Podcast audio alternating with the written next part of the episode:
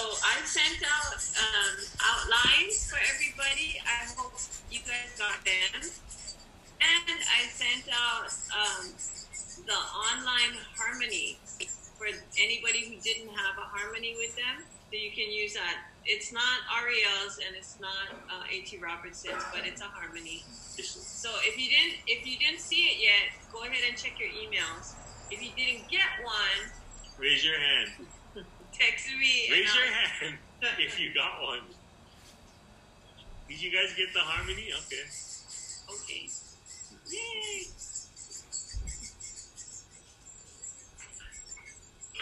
Alrighty. All the Bible students, get out your pencil and pen. So tonight we're going to be looking at the third lesson in the life of Messiah, which is taught every year at Camp Shoshana. If you can make your way out there, it's an awesome uh, place to go. Not New York City, that place is horrible right now, but in the upstate in the Adirondack Mountains, beautifully situated and snuggled in that uh, valley there. It's a beautiful place. So uh, we're just going to do a quick uh, recap of last week's study of paragraphs uh, 3 and 4. So we're going to look at, we were looking at the arrival of the king, and so far we're at chapter uh, 4, chapter 3. So chapter 3, we saw that um, there was uh, two genealogies, and they were both found in the Gospels. Of the four Gospels, only Matthew and Luke uh, uh, wrote about the genealogy of Yeshua. Now we learned that Matthew was from Joseph's perspective. So when the angels came to him, they talked to Joseph and they were speaking with Joseph. But in Matthew, Mary wasn't even talked about or talked to. But when you look at Luke's account, it's from Miriam's perspective when the angels came to her and talked to her, and we could see what Miriam was thinking. And then we looked at why were there two genealogies. So the common explanation in uh, mainline churches, uh, uh, uh good churches, they would say that Matthew gives us the royal line, while Luke gives us the real line. But what did we learn last week? That Jesus could not be king if he was anywhere adopted or even biological son of Matthew. So that's what we learned last week.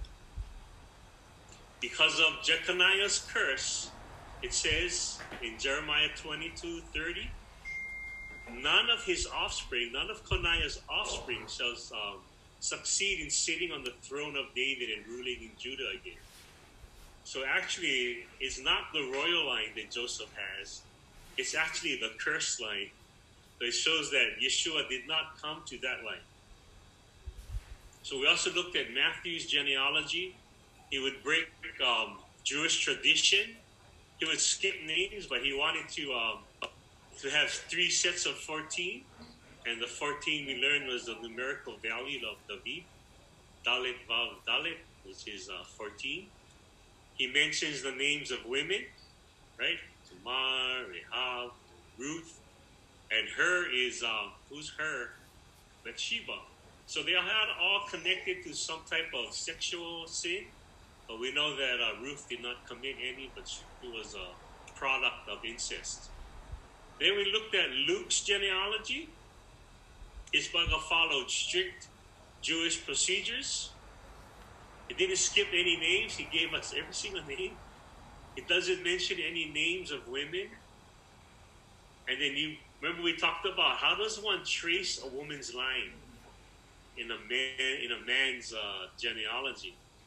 And it says by substituting her name with her husband's name. And the second question would be, but then if her husband's name would appear in Matthew's and uh, Luke's genealogy, how could someone tell the difference? So I forgot to put this up last week, but I picked it up on uh, internet for you guys. And what they did was they used the definite article before the name. We're going to look at that real quick. So in Luke 23, uh, Luke 3:23, we saw that Jesus began his ministry when he was about 30 years old. and is being the son of Joseph, the son of Heli. So the is a definite article, the. So even in verse 31, the son of Malea, the son of Menma, Mena, the son of Matata, the son of Nathan, the son of David. So what Luke is saying, he's affirming that Yeshua is the Messiah, and this is the right lineage for the Messiah to come through. So in verse 31, you saw the son of uh, Melea, the son of Mena, Matata. So if you look at the Greek, you see the word uh, in verse 31, uh, looks like T O U, tu Melea, tu Mena, tu Matata, tu David, David in uh, Greek. That, that's not a definite article. So I would say like the Mitchell, the Mike, the David. So everyone's name would have a definite article. And what that definite article is, is a genitive. And what genitive means is you're the possessor of. So you're the son of. So that Malaya possesses the one before, and Mena possesses Malaya. So it's a possessive of ownership of the lineage. But when we go to uh, Luke 3.23, if you look down on the bottom there, it says, um, being the son, it says, "Om huios, as was supposed of Joseph. Joseph, even though it says the son of Joseph, there was no definite article. And then it goes on with a definite article again, to Heli or of Heli. So what this means is if any Greek or Jewish person would have read the genealogy of Jesus in the book of Luke, they would have known that it was not Joseph's lineage. It was his wife's lineage. And that's how you can see when you understand the Greek, you would see that that's how they would identify that Yeshua was not the son of uh, Joseph. And then we saw the two requirements being fulfilled of, of the southern kingdom of Judah. He was to be of Davidic descent. And as we had seen, he was apart from Jeconiah. And then in the next lesson, we're going to see that he's going to fulfill the second requirement. And we also saw the four sonships of the Messiah in both of the uh, genealogies. In Matthew, we saw he was a king and he was a Jew. In Luke, we saw that he was a man, he was human. And he also was God himself. So this brought out that he was a messianic Jewish God man. And we learned all, and oh, we even learned about in um, paragraph four, uh, we learned about Zacharias and Elisheva and what their names mean, right? Jehovah remembers and the oath of Jehovah, the oath of God. And we saw that, we're going to see that Jehovah will remember his oath to them. And then we saw when um, Zechariah went into the temple, to the holy place. He stopped at the veil. He put the incense in there. And then what happened? An angel showed up, right?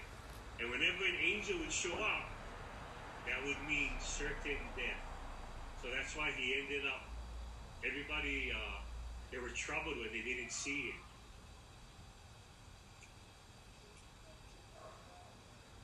But the angel, then we saw what the angel did. He told Zacharias, Don't fear. I know you thought you were going to die, but your wife, Elizabeth, will bear a son.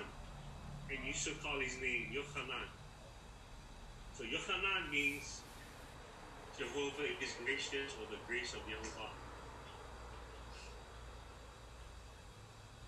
But in this verse, it showed that Zacharias had doubted the, the angel, and he says, Whereby shall I know this? So he was doubting it because my wife is old and stricken in years, just like uh, Sarah was.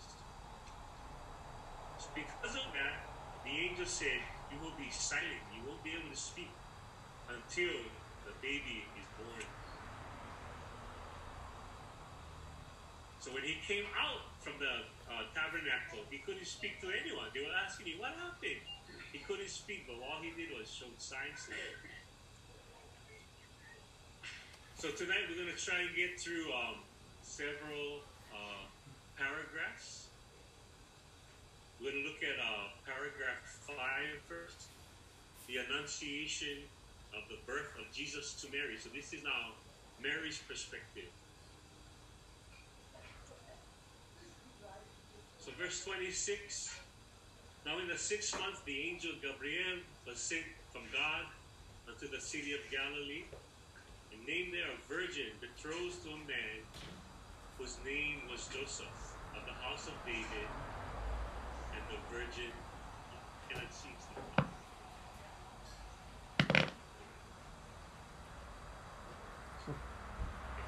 And the virgin's name was Miriam. So Mary is the, you know, the English version, but it came from from the Hebrew Miriam um, down to the Greek, down to the Latin, into English. From Miriam, um, it came down to Mary. So it was the sixth month. She was pregnant for now six months.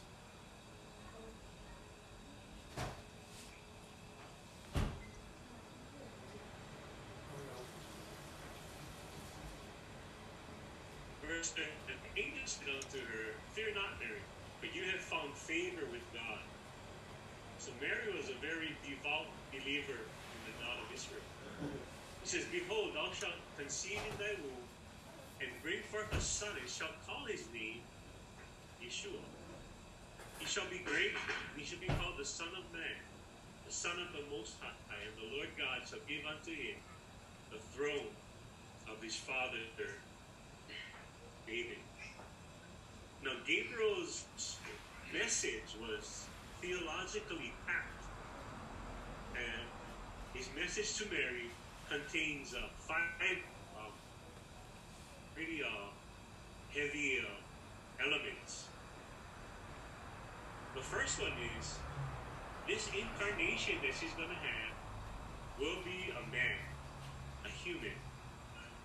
Right there, you'll bring forth a son the loins.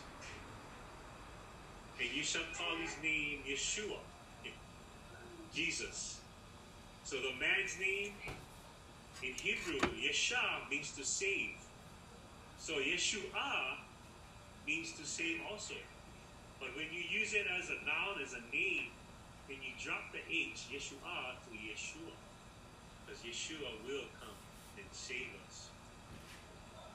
So I remember Arnold was saying, if you go to heaven and you call, you call on Yeshua, you call him Jesus, and he doesn't turn around, and he says, if uh, you call Yeshua, you definitely turn around. But what I think, when we all get to heaven, um, I think we'll be all speaking uh, Hebrew. Because you remember, um, he's going to take all the believers up to heaven. And that's the exact thing that in Babylon, in uh, the Tower of Babel, they were trying to build this tower to get to heaven, to get to God. But God had confused the language. So at that point, there was only one language. And that language, you look at the Bible, had to have been Hebrew. So I think when we go to heaven, he will repair that, and everyone will now speak Hebrew in heaven. So we, I don't know if uh, there'll be no more uh, too many different languages. So maybe we might be multilingual, speak Hebrew and Hawaiian. Hawaiians will speak Hawaiian, like real Hawaiian, not just fake Hawaiian. And all the Samoans will speak Hebrew and Samoan. But I think Hebrew is going to be the major language. Next, it says, His nature, He will be great. As we look back in scriptures and as we look forward, He is great. And it says, He shall be the Son of the Most High. He will be the Son of God, the actual Son of God. And fifthly and lastly, the Lord God shall give unto him the throne of his father David. And this one will fulfill the Davidic covenant.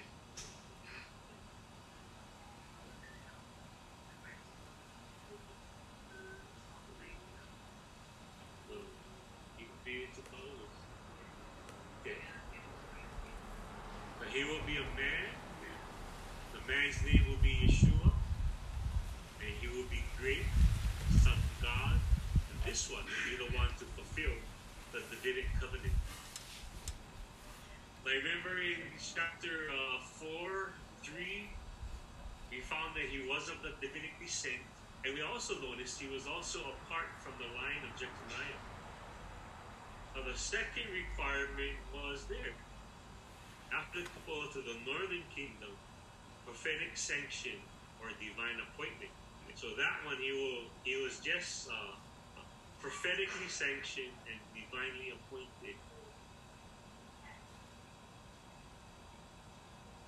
So right there, divine appointment. So you remember the Davidic covenant we saw in um, First Chronicles, and when we did the, uh, the eight covenants of the Bible, in First Chronicles, what it talks about for the Davidic covenant was there were four promises: there's to be an eternal house, an eternal throne, eternal kingdom, and an eternal King David.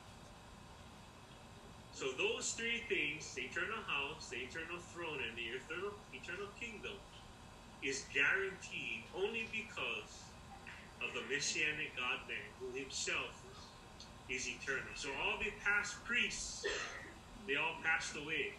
Only Yeshua is forever. Yeah, eternal house, eternal throne, well, eternal house or dynasty, eternal throne, eternal kingdom, and an eternal descendant. So if you look back in Luke 1 32 and 33, it says, He shall be great, he shall be called the Son of the Most High God, and the Lord God shall give unto him the throne of his father David. And he shall reign over the house of Yaakov forever. And of his Menachim, of his kingdom, there shall be no end. That's pretty awesome. How Luke and First Chronicles really melds together perfectly. Again, Son of the Most High God. Verse 35, and the angel answered and said unto her, The Holy Spirit shall come upon you, uh, come upon thee, and the power of the Most High shall overshadow you. Wherefore also that which is to be born shall be holy, and shall be called the Son of God. Now, some people say that in order to, uh, for Jesus to be born sinless, he had to have been uh, not through Luke, not through uh, Joseph.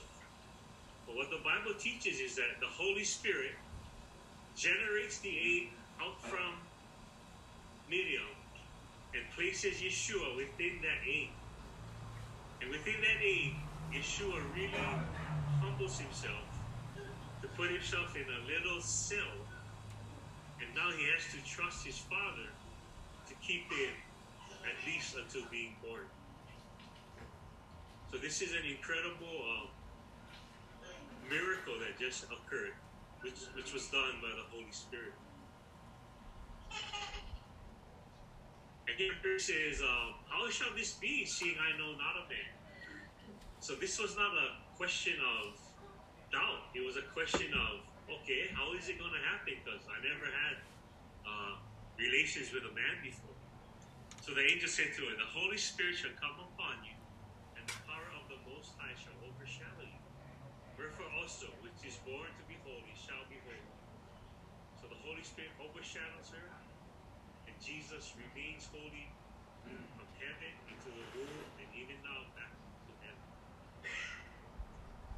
And this is to fulfill that uh, prophecy in Isaiah 7:14. It says, Therefore, the Lord Himself will give you a sign. Behold, a virgin shall conceive and bear a son, and shall call his name Immanuel. Isaiah 7:14.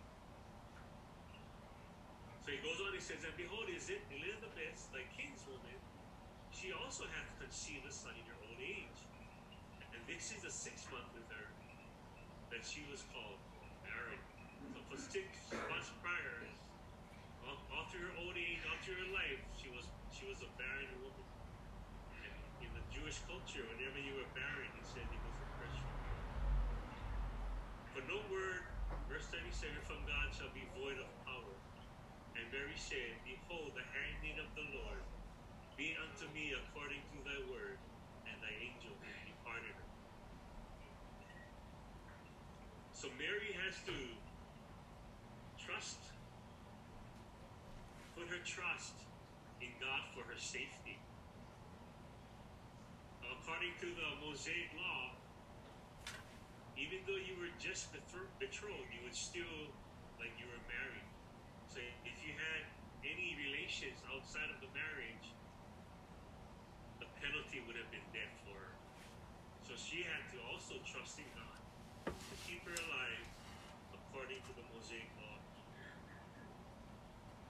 Another thing was concerning her relationship to her community surrounding her, because they would end up uh, making her the scourge of the earth in their midst, because they would they would think that she was uh, prostituting herself, and also her relationship with Joseph.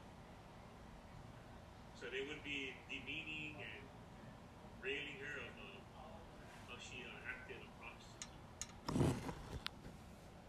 So, uh, chapter, paragraph 6, the visit of Mary to Elizabeth.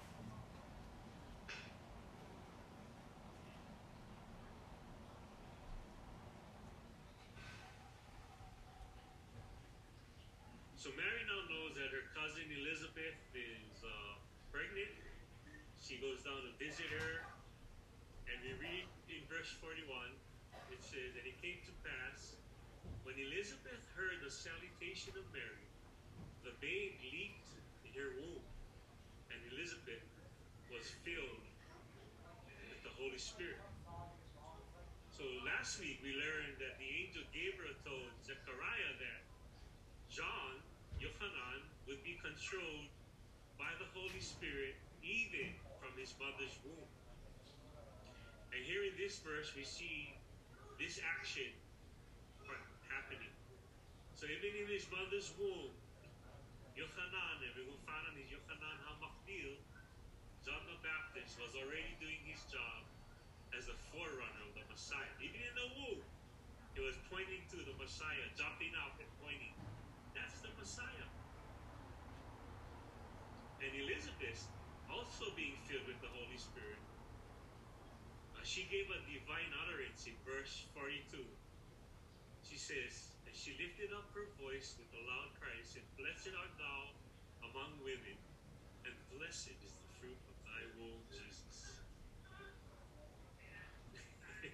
now, you know, that's a strong Catholic uh, passage, right? I was thinking straight from Elizabeth's words that this woman, Mary, was blessed, super blessed. And whence is this to me that the mother of my Lord should come unto me? So she already knew that Mary was carrying the Messiah. She recognized because the Holy Spirit had filled her and her son that Mary is going to be the mother of the Messiah, the long awaited Messiah. Behold, when the voice of thy salutation came into my ears, the babe leaped in my womb for joy. The verse 45 goes on and says, Blessed is she that believed, for there shall be a fulfillment of the things which have been spoken to her from the Lord. So this verse shows the degree of uh, Mary's faith and her faithfulness. Mary here is characterized by her belief, believing in the word of the Lord, in contrast to her uh, husband, who is characterized, well, this is Zechariah, and why he was still mute, talking about Elizabeth's son. And from here we go on to the next chapter, uh, paragraph. And it came to pass when Elizabeth heard this salutation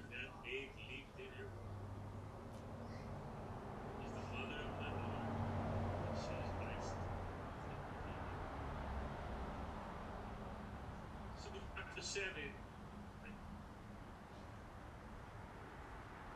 paragraph 7 is the Song of Mary. So this paragraph shows um, how spiritual this um, of Mary, Mary is. The song sort of um, is uh, runs parallel to Hannah's song in 1 Samuel chapter 2. So if you read the words that she used, she was referring, referencing various uh, passages of scripture. And that shows how she worshiped God through the scriptures. Like every day people read the Psalms and the Proverbs so that God can you can worship God through the reading of his word. So she worshiped him, worshiped God from the word. And it shows the extent and the depth of her knowledge. So there are two main um, parts to her song. The first part is verses 46 to 50, where she talks about what God does for her. And the second part, 61 to 55, where God will do for Israel. Another difference. So we just read it right through. Mary said, My soul doth magnify the Lord, and my spirit hath rejoiced in God my Savior. What kind of people need saviors? Sinners need saviors. So Mary, contrary to Catholic belief, is a sinner. So she also needs a savior. It says, For he hath looked upon the low estate of his handmaid. For behold, henceforth all generations shall call me blessed. So how he raises up those in the low estate, at the proper time, the Lord raises them up. For he that is mighty hath done to me great things, and holy is his name, and his mercy is unto generations and generations on them that fear him. And it came all the way to this generation, our generation, and we also fear the Lord.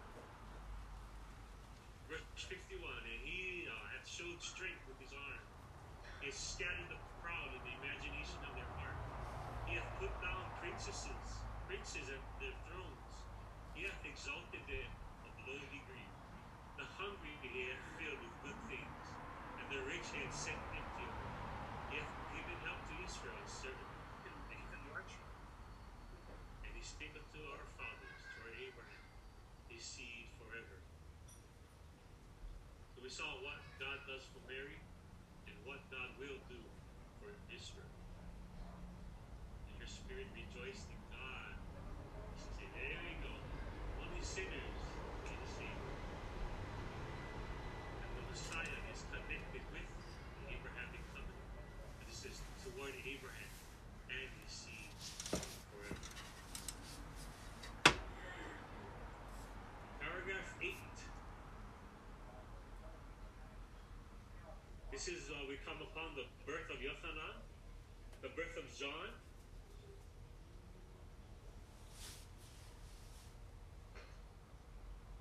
And this is a motif that we're going to see. Whatever's going to happen to the herald, which is John the Baptist, will also happen to the king.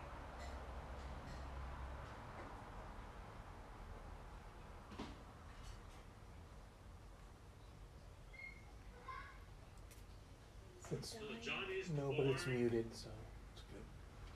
is our little kindness of the king. delivered brought forth the son.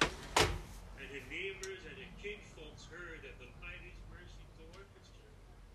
And they rejoiced with her. On the eighth day, they came to circumcise the child, and that they would call him Zacharias, after the name of the father. So the Tradition, the is named the day of the circumcision. The exact day he circumcised is when he gave the the child the name. Studies the natural the best day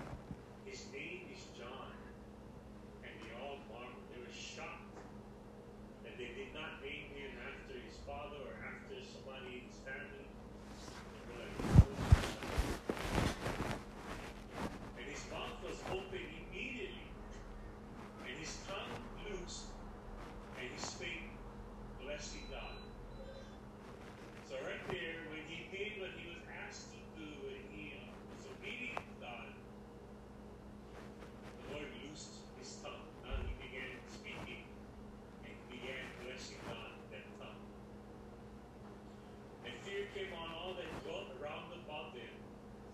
And all these sayings were noised abroad throughout all the hill country of Judea.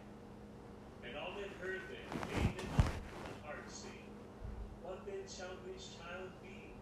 For the hand of the Lord is with him. Zechariah was totally blessed by naming his son Yochanan.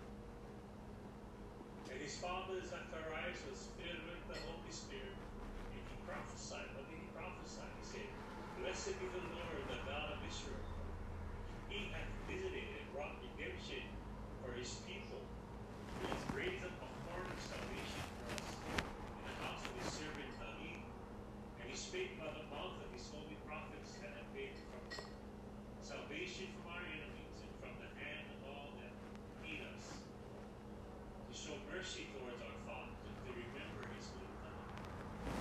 Even to speak with Abraham, our father, to grant unto us that we, being delivered out of the hand of our enemies, should serve him without fear, in holiness and righteousness before him all our days. So that whole um, section is talking about the Messiah and how he will come, he will save.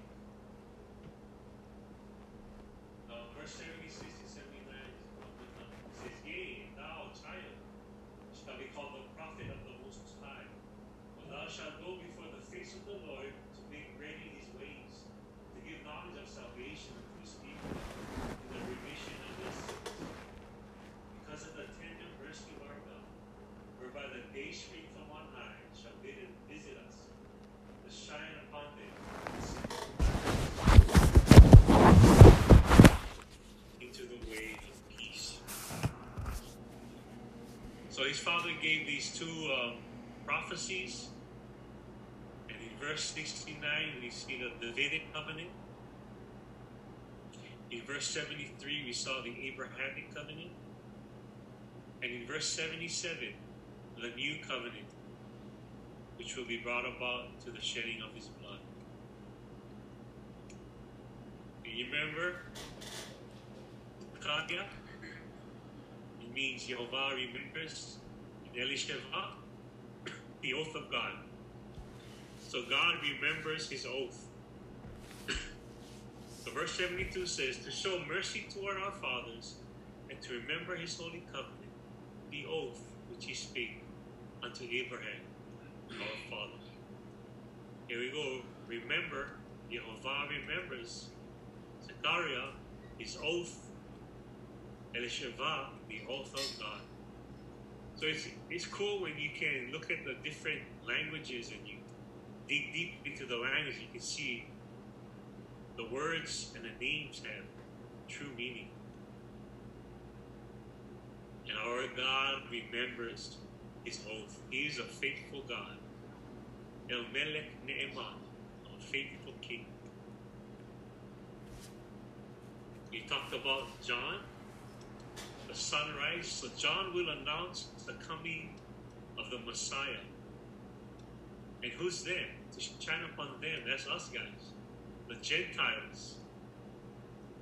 And our refers to the Jews. So John um, is separated from the Judaism of his day, and that's why he, he went off when he was young into the deserts, so he wouldn't be um, influenced the Judaism that had now become Pharisaic Judaism, which was developed over the 400 years when Jehovah was silent. The Jews developed this uh, tradition.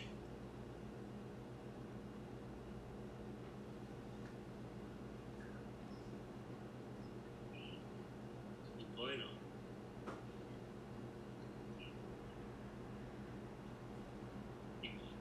Only two more. Okay, we just keep going. Couple more, just a couple more. So now this is the annunciation of the birth of Yeshua to Yosef. This is in uh, paragraph 9. This is now the birth of Yeshua. Hamashiach was on the twilight. When his mother Mary had been betrothed to Yosef, before they came together, she was found with child of the Holy Spirit. Now it's not good. She had a baby before they got married.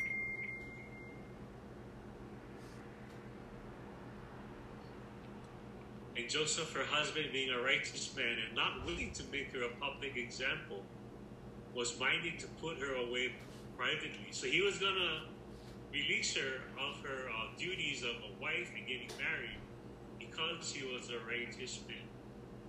But when he thought on these things, behold, so he's all already running through his mind. He was going to write her a, a divorce decree, which only the men could do in those days. But he's thinking about what he's going to do. An angel of the Lord appeared unto him in a dream, saying, Yosef, thou son of David, fear not to take unto you Mary your wife, for that which is conceived in her is of the Holy Spirit. And she shall bring forth a son, and thou shalt call his name Yeshua. For it is he that shall save his people from their sins. Now all this is come to pass that it might be fulfilled, which was spoken to the prophet, saying, Behold, the virgin shall be with child, and shall bring forth a son, and they shall call his name Immanuel, which is being interpreted, God with us. So you see why um, in chapter 13 of Matthew we come you see the unpardonable sin. And what the unpardonable sin was, rejecting the work of the Holy Spirit and attributing it to Beelzebub, the prince of the demons. This is one of the works of the Holy Spirit. Holy Spirit brought Jesus into human form by placing him into the seed of Mary. So within that scope of the unpardonable sin, this was part of it. And Joseph arose from his sleep and did as the angel of the Lord commanded him, and took him unto him with his wife. And he knew her not till she had brought forth a son, and he called his name Yeshua. So they didn't have any relationship until after she gave birth. So she's no longer a virgin. In fact, uh, she had many kids. So he was to fulfill his marriage vow. He is to believe her story. And all is going according to God's prophetic plan through the ages.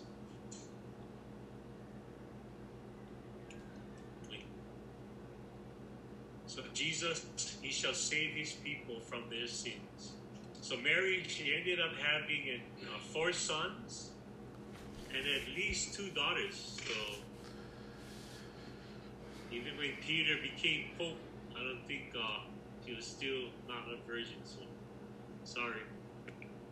Chapter uh, paragraph ten. Now it came to pass in those days there went out a decree from Caesar Augustus that all the world should be enrolled.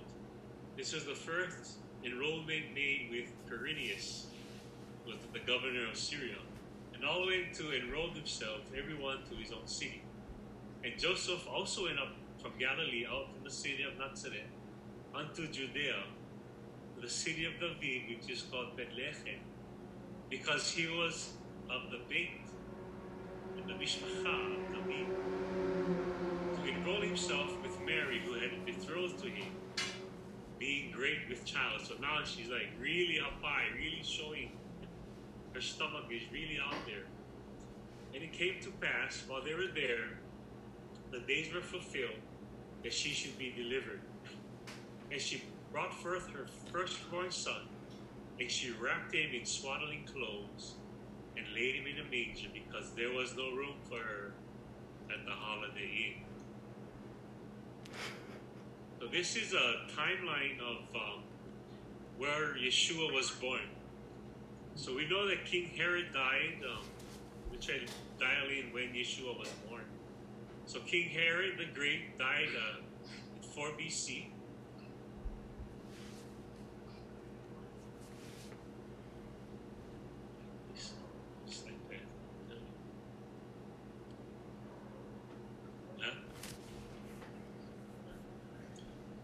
Clue number one, like anyone is So the first clue, clue number one, the year that Herod died, he died in 4 BC. And the, the gospel accounts are very clear that when Jesus was born, Herod was alive and well. He was alive and running the country, the Jewish side of the country.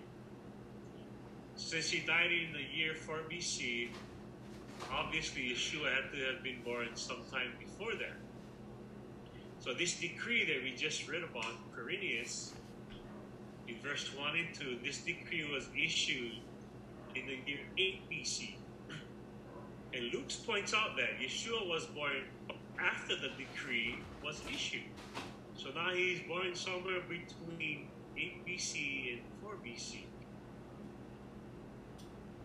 But, but because of that decree, that's why Joseph and Mary they went to Jerusalem from Nazareth. So the census that Joseph and Mary were required to register was in regarding the land, the land that was uh, there. So they would have been uh, ancestral land that Joseph um, still had an interest in and for which taxes had to be paid. So from the decree of Herod's death, we have uh, four. So he was born somewhere between 8 and 4 BC. So Josephus, Josephus tells us that Herod left Jerusalem in the year 5 BC and went to Jericho where he lived the remainder of his life and he died in Jericho a year after moving there. So in Matthew's account, we read that when the wise men met Herod, he was still in Jerusalem. Which means the wise men's visit was before 5 BC, before Herod left Jerusalem. And the last clue, Matthew also tells us that by the time the wise men met with Herod, Jesus was already a toddler, a young child between one and two years old. We will look at that in uh, another paragraph. So when you put all these clues together, we can deduct that he was born somewhere between 7 and 6 BC. So in other words, Yeshua was born 7 and 6 BC before Christ. Christ was born before Christ ever was. But that's had to do with uh, how the calendars work. That's a pretty deep study too. You can study the calendars. So it just uh, miscal. It's not a. It's not a contradiction. It's just a miscalculation of the calendars. So Yeshua had to have been born between seven and six BC. Some others say he was born 1 BC. There's all different kinds of uh, assumptions, but if you take just historical records, 76 BC is pretty close. And last but not least, paragraph 11 is announcement to the shepherds. So the shepherds, they were the low, the lowest class of the next to the lepers was the shepherds.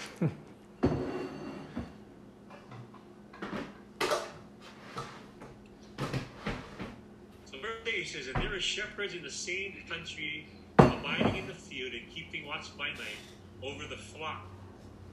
So in Israel, if you go there in December, the fields are actually really nice. Because Israel's rainy season is from what is the rainy season? April, and then October to April. But in December, it's beautiful out there. He says, And the angel of the Lord stood by them, and the glory of the Lord shone round about them. And they were so afraid. They were so afraid. These people weren't allowed into the temple. But apparently the Lord uh, had a plan for these shepherds. And the angel said unto them, Be not afraid, for behold, I bring you good tidings of great joy, but it shall be to all the people. For there is born to you this day in the city of David a Savior is Christ the Lord. And this is the sign unto you. You shall find a babe wrapped in swaddling clothes, lying in the manger. So swaddling clothes, if you go to Israel, they have all these little caves, and they have all these burial plots in the cave. So that if someone was to die you could wrap them up in these swaddling clothes, and then you could uh, bury them before Shabbat. So these swaddling clothes were actually strips for um, strips of cloth to bury the dead. And he was lying in a manger. This was a feeding trough. So uh, the King of Heaven, the King of the world, who could have had a mansion, came down and his room was in a, a barn and his uh, bed was a feeding trough. So he really humbled himself. He humbled himself, uh, putting himself into the smallest cell, and he brought himself even into feeding trough. We have to be humble. So glory to God in the highest. So suddenly there was a angel with the angel, a multitude of heavenly hosts praising God. And they were saying, Glory to God in the highest, and on earth peace among men in whom he is well pleased. And it came to pass when the angels went away from them into heaven, the shepherds said to one another, Let us now go even unto Bethlehem, and see the thing that is come to pass which the Lord hath made known unto us. So they knew that it was the Lord. And they came with haste, and they found Mary and Joseph, and the babe lying in the manger. And when they saw it, they made known concerning the saying which was spoken to them about this child. And all that heard it wondered at the things which were spoken unto them by the shepherds. But Mary kept all these things, all these sayings, pondering them in her heart. But the shepherds returned, glorifying and praising God for all the things that they had heard and seen, even as it was spoken unto them. So the message of angels to the to the shepherds were, "Do not be afraid." That has seemed to be the theme in this uh, block of passages. Don't be afraid, Mary. Don't be afraid, Joseph. Don't be afraid, Zacharias. Don't be afraid. And you know that's what he's telling us too today. Don't be afraid. Don't be afraid of man. Don't be afraid of the coronavirus. Because you be afraid of the Lord, the one who can um, kill both your body and your soul and put them in hell. So do not be afraid, people. Because a Savior has been born. That promised Messiah that came all the way from Genesis 1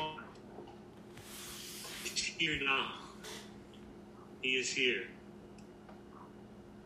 And he is the Messiah. And this was going to be the sign for the shepherds. This baby was wrapped. It's probably the first baby ever to be wrapped in swaddling clothes. This is probably the first baby ever to be found lying in the manger. A brand new baby in the manger. But this is where they would um, house the animals. Yeah? These low life shepherds, God is using them and their uh, profession to find the child. So the Lord lifts up the lowly, He lifts up the shepherds. And then when He's resurrected, He lifts up women because women in that culture were always beat down. But Yeshua, He lifts them up.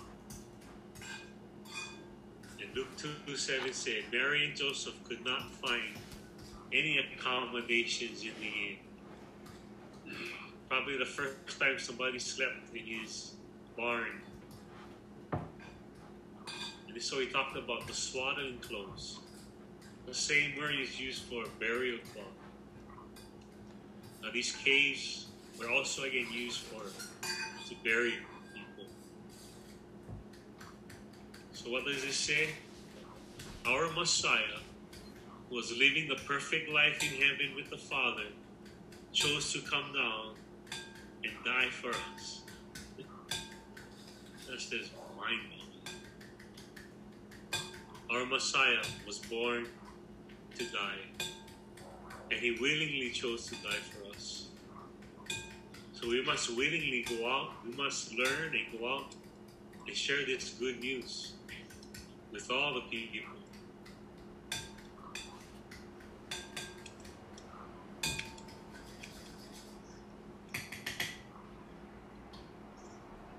Right.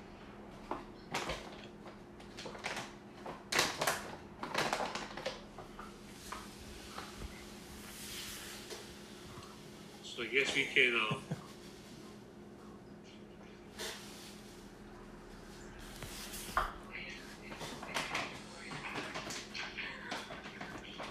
so if you guys have any questions, you guys can um, send it to me or just get unmuted.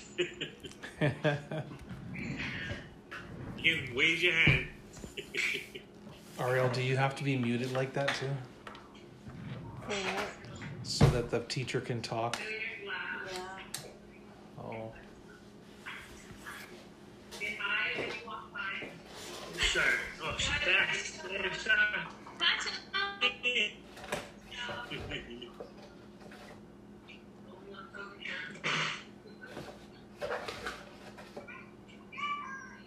Is everybody still muted?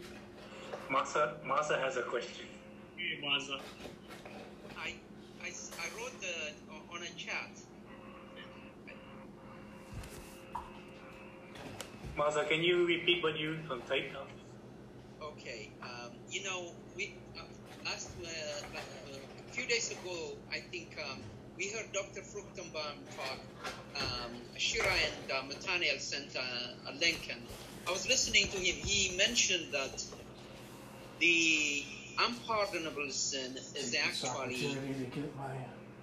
only applicable to the Jewish nation. It is um, the context that is spoken is the rejection of the Messiah by the Israel and the Jewish nation, and that was the unpardonable sin that was, and the judgment that followed is the destruction of Jerusalem, and it is not individual uh, rejection that is uh, pointing to. That's what I, I heard him say. That- that is true. But what I'm saying is that the Holy Spirit had generated the, the egg and put him in Messiah. So even that work of bringing the Messiah forth to Mary, that supernatural work of the Holy Spirit, would be part of it because they're rejecting Jesus as a demon, right? But he was actually generated and holy. So that that's encapsulating in the. It was just for that generation. The unpardonable sin was that that that generation they rejected him, they rejected his birth, they rejected all his works that the Holy Spirit did through him. They said it was done not by the Ruach HaKodesh, but it was done by Beelzebub, the prince of demons. That is true. But it was only for that time, the Bible said, for that generation, that wicked, evil generation, they looked for a sign, but no sign was given them except the sign of Jonah.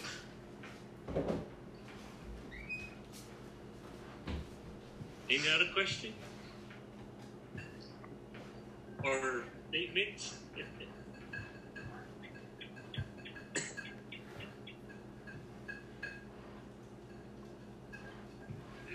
I have a comment. Okay.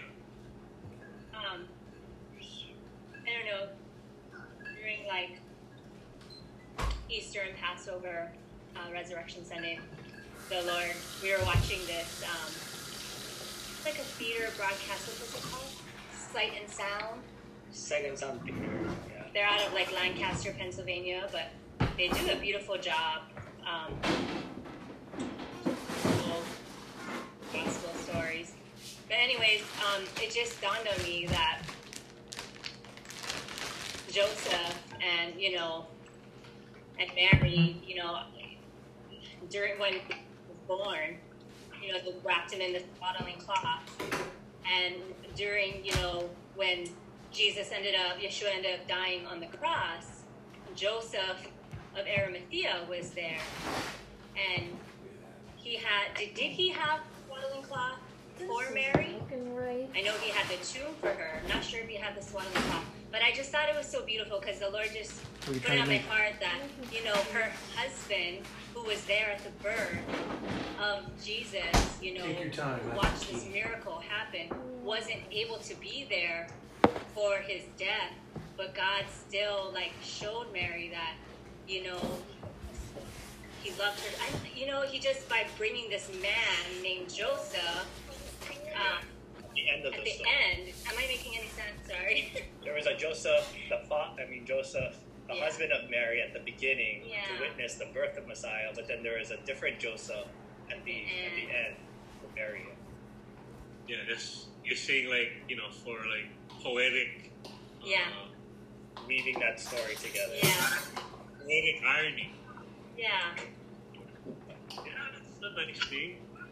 I just thought it was beautiful. Just I don't know, it choked me up. Like you know, just imagining being Mary, you know, and watching her son, you know, on the cross, and yet then she sees this man who comes to her and says, you know, I have this place where I can take your son, you know, and bury him, and you know, and I can imagine at that moment, you know, Mary's just like, God is here. He sees me, and you know, again, yeah.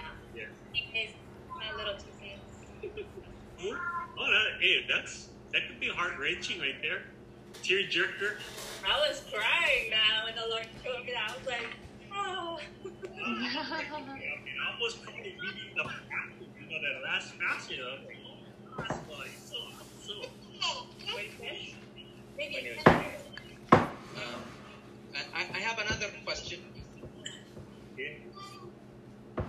Um, the question I have is um, I heard that um, the reason that uh, Ma- Mary was given to John at the cross was because she did not have any biological children. Last week, we looked at paragraph uh, 28. So Jesus comes back from the temptation, and then John sees him passing by with two of his disciples standing there. And he looked in verse 36, and he said that Jesus walked by and said, Hine Aseha Elohim. He says, Behold, the Lamb of God. Earlier he said, Behold the Lamb of God who takes away the sins of the world. And what he meant by that was, previously all the sacrifices were done year in and year out. Every year you had to re-sacrifice for your sins. But this particular Passover lamb will be the one who would take away the sins and you wouldn't have to go to sacrifice the animals anymore. So from that point on, no more sacrifices. That's why today, his sacrifice is good enough if you just say, Jesus, forgive me of my sins. I believe that you died and buried and rose again. If you pray that prayer, he freely will accept you, forgive you, and receive you as his own. So he's back from the temptation, and then verse 37 says, The two disciples heard him and they followed him. So they followed him around. Once John pointed that he was the Messiah, these two disciples, which we find out would be John and Andrew, would follow him. At some point, it says in 38, Jesus, Yeshua, he turned around and saw them following him, said, What are you looking for? And they said to him, Rabbi, which means teacher, where do you live? And he said to them, Come and see. So they came and saw where he was staying, and they stayed with him that day, for it was, for it was, for it was the tenth hour. So what this is in Jewish, um, if you was a Jewish man wanted to learn about scriptures, about Torah, you would follow a rabbi around. You don't want too close, where he'd get irritated, or you wouldn't want to be too far where he wouldn't notice you. But you would be just at a certain uh, length away, and at some point, it could be hours, it could be days, it could be weeks. And he would turn around and ask, What are you looking for? And then they would say, Where are you staying? And he would reply either, Get out of here, I don't know you, which means he rejected you, or he would say, Come and follow me. So this is what happened here. So we saw this was we, we went through this last week. And this is the Jewish style where they would follow this rabbi around and, uh, and until he turns around and says, What do you want? He could either reject them or accept them. But he had accepted them at this point, and this was about four o'clock in the afternoon. So this had to only have been hours that they had been following Yeshua. Could have been immediately, but it was at least hours.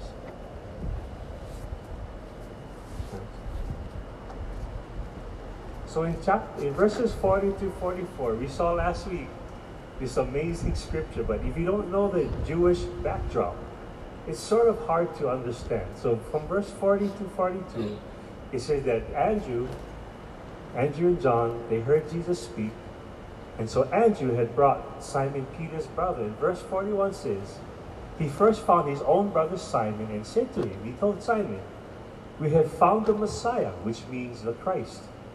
And verse 42 goes on and said that he brought him to Yeshua, and Yeshua looked at him and said, You are Simon, the son of Yohanan. You shall be called Cephas, which means Petros. So he has three different names here.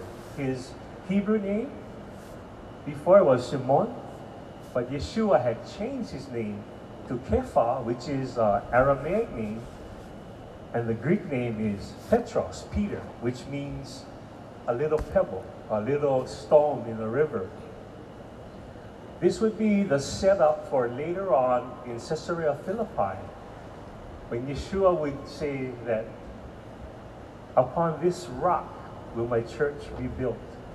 And it wouldn't be on Peter himself, but we would be on Peter's confession. And then it says in verse 43, on the next day, so, so far, four days have passed, and Jesus had decided to go to Galilee. But prior to going to Galilee, he saw Philip, and Philip said to him, he told Philip, follow me.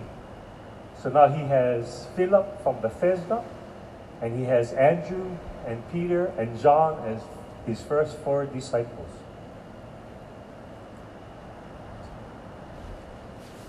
Uh, this is a, I just wanted to reiterate what we did last year because if you don't know the Jewish perspective, it's a little harder to understand what went on here. So a little bit of Jewish background. In those days, again, it was impossible for everyone to own a copy of the Torah or scriptures. Even today, it's hard because it's like $10,000 for one of those Torah scrolls. So what they would do is go to the synagogue, and as the person read the, the, the, the Torah, the Torah portion, they would have to memorize it. And they'd have to uh, meditate on it and memorize it. So they would meditate on that passage that they had just memorized. They had to memorize it over and over to the next uh, service. And what the rabbis taught was the best place to receive from the Lord and to meditate was under the fig tree. So, with these um, backgrounds um, in mind, this is what occurred at this place. In verse 45, it says that Philip found Nathanael and said to him, We found him of whom Moshe in the Torah and also the prophets wrote, Jesus of Nazareth, the son of Joseph. Who, but Nathanael being kind of skeptical, maybe going grouchy guy, I'm not sure, he said, Can anything good come out of Nazareth? As they say, can anything good come out of Waianae or the mm. Chop Zone in Seattle or whatever? Can anything good come out of that? Philip, Philip didn't pay no mind to him. And what he said was, Come and see. So, verse 47, Jesus now is going to greet um, Nathaniel. And how does he greet him? He greets him in a particular way. Nathaniel said to him, no, Jesus in verse 47 saw and says, Nathanael coming toward him. And Jesus said to him, Behold, an Israelite indeed, in whom there is no guile. So an Israelite is the son of Israel. And then verse 47 goes on. Uh, verse 48 says, Nathanael saw him. And he's like, Bruh, how you know me? And Jesus said, Before Philip called you, when you were under the fig tree, I saw you. So they just talk to each other twice, okay? And what does the conclusion, what does Nathaniel's conclusion come up to be? Nathaniel answered him and said, Rabboni, you are the Son of God. You are the King of Israel. Well, if I told you guys I saw you guys under the tree, would you guys have that same reaction towards me? I doubt it, but what was going on in the background? So when Yeshua said, This Israelite with no guile, Yeshua was pointing back to Genesis 27, where Jacob had committed his first act of guile in deceiving his dad and taking the birthright. This was the only time he committed guile. But this guile was also pro- provoked by his mom, right? His mom was provoking him to do this. So Yeshua knew what he was saying. He's saying that Israelite in the past that you're meditating on committed an act of guile. But you, Nathaniel, you did not commit any act of guile up till now. So Yeshua knew that he was meditating on Genesis 27, 32 through 35. So his response is pretty extreme, right? To say, Ah, you're the God, you're the King of Israel. So, according to the rabbinic writings, again, typical for a rabbinic scholar to study and meditate on Torah outside under the fig tree. That was, I guess they say, the best place to receive the manna from the Lord to memorize the scriptures. And again, remember, too expensive to own the scriptures? They had to memorize it every day. So here is what happened. Nathaniel had been most likely meditating on that scripture under that fig tree, and specifically the story about Jacob, the first one who was named Israel. Then Jacob, with an act of guile, had been forced to flee from his home by his father Isaac because his brother was ready to kill him.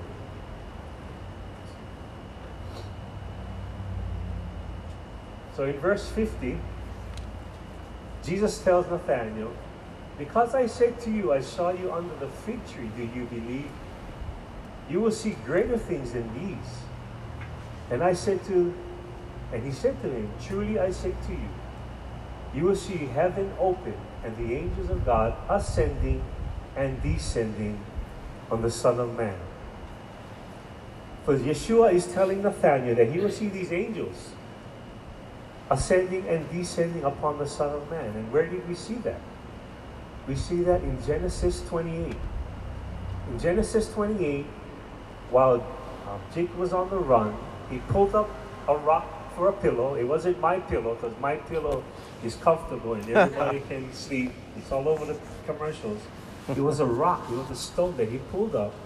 And when he slept, this is what he saw. He saw the angels of God ascending and descending upon that stairwell. So Nathanael came to realize that Yeshua knew the exact scriptures that Nathanael was meditating upon. So Nathanael knew that Yeshua could read his mind. And so he concluded that Yeshua was the Messiah and he was the Son of God. And we understand and we get the clue that he was studying scripture by rote, memorizing it under the tree, and Yeshua described every aspect of his meditation.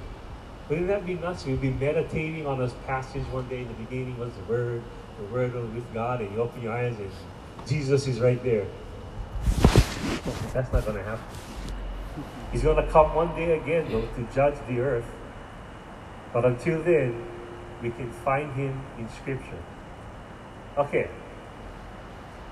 So this paragraph, paragraph 29, is called the belief through the first miracle of Yeshua.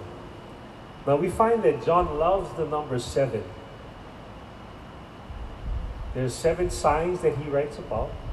There's seven discourses that he does, and there are seven I am statements in his writings. So to, today we're going to look at the first of his seven signs, the changing of water into wine.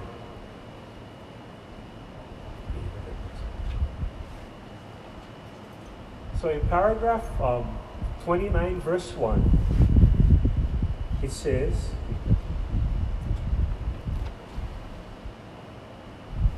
on the third day.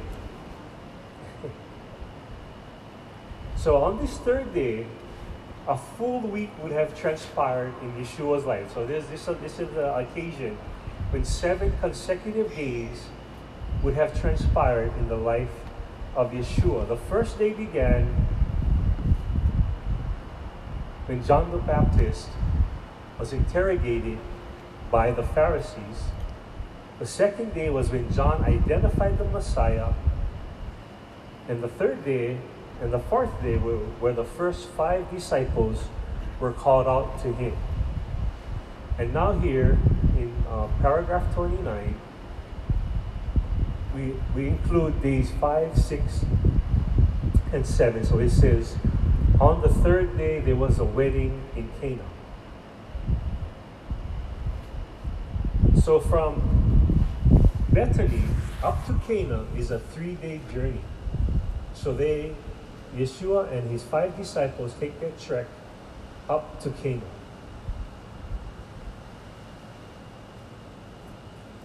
So it says on the third day, there was a wedding in Cana. And who was there? It says, and the mother of Yeshua was there.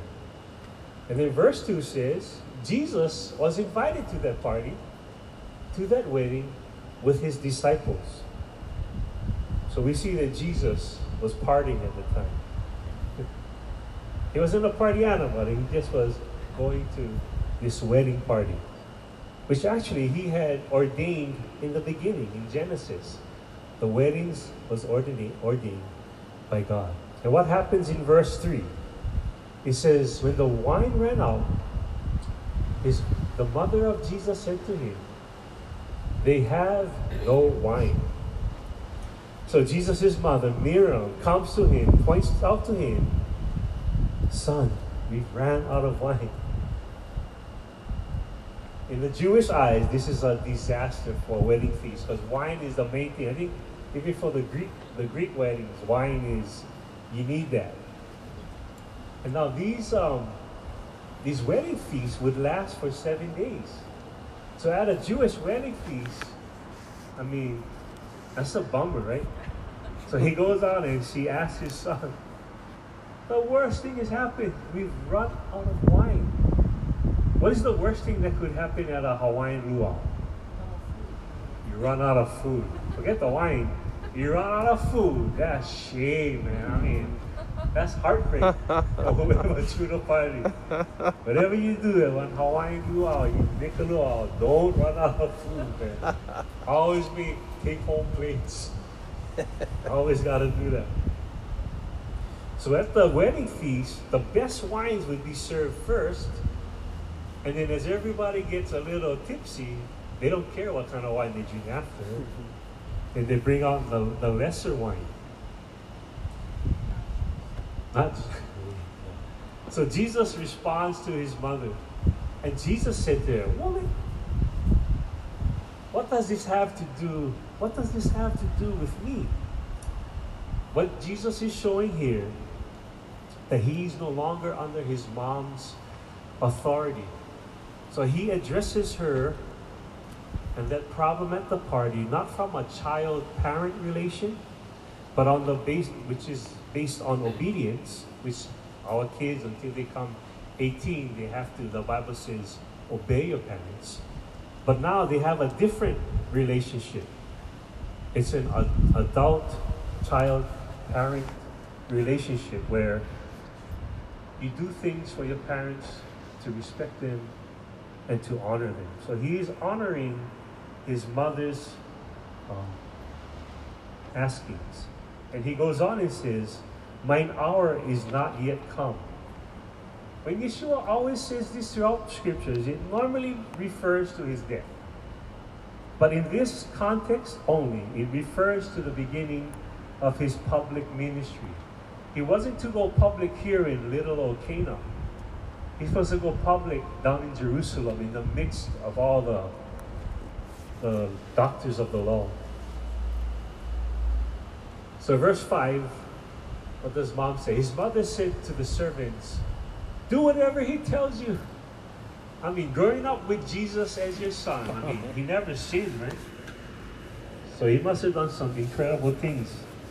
But he never did sin, so he said, Listen to my son, he'll take care of it. So, verse 6, he says, Now there are six stone water jars there for the Jewish rites of purification. So, if you're unclean, you would, uh, your hands, for the hand washing, you have to wash your hands. And this is what the water was for. And he says, each holding 20 to 30 gallons, so pretty big pots. And Jesus had said to his servants in verse 7, Fill the jars with water. And they filled them up to the brim. Verse 8, and they said to him, Now draw some out and take it to the master or the MC of the feast. So they took it, they scooped, up, scooped out a, spoon or a cup. And when the master of the feast tasted the water, now become wine, and did not know where it came from, and it says in parentheses, parentheses though the servants who had drawn the water knew, the master of the feast called the bridegroom, like, Yo, bridegroom, come over here. In verse 10 he says, and said to him, Everyone serves the good wine first, and when people have drunk freely, then the poor wine. But you kept the good wine until now. So these water pots were filled with water and what happened was an amazing little miracle there. Actually, altering the molecular com- composition of the water and changing it into grape juice. No, it wasn't grape juice. It was 100% wine. The best wine this world has ever tasted, probably. Probably in the kingdom, when we go to see God in heaven and we enter into the messianic kingdom, he says that we can drink wine with him because that's where he will partake again. The best wine ever. Now, regarding the passage, he says, and wine that makes glad the heart of man. So, when you drink wine and you find joy and happiness and relaxation, Nobody ever had that from drinking grape juice, yeah? But wine. The wine you have that. So in verse uh, 11, it states that this is, it says right there, the first of his signs. This is the first sign that he did in public.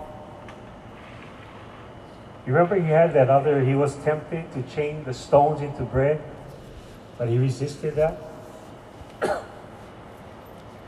so there are many stories in the Apocrypha, in the New Testament, that claim that Yeshua did other miracles prior to this. This water is still water. Go back, try again.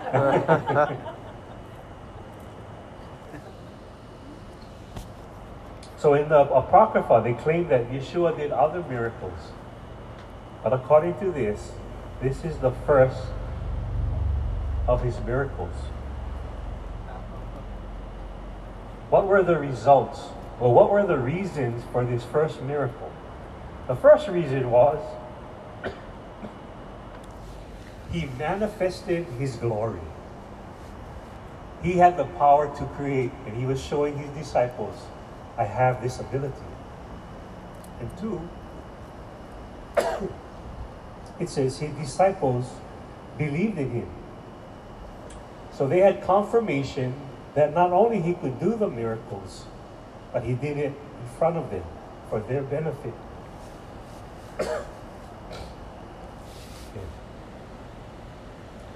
There are two words for wine, a Hebrew and a Greek word.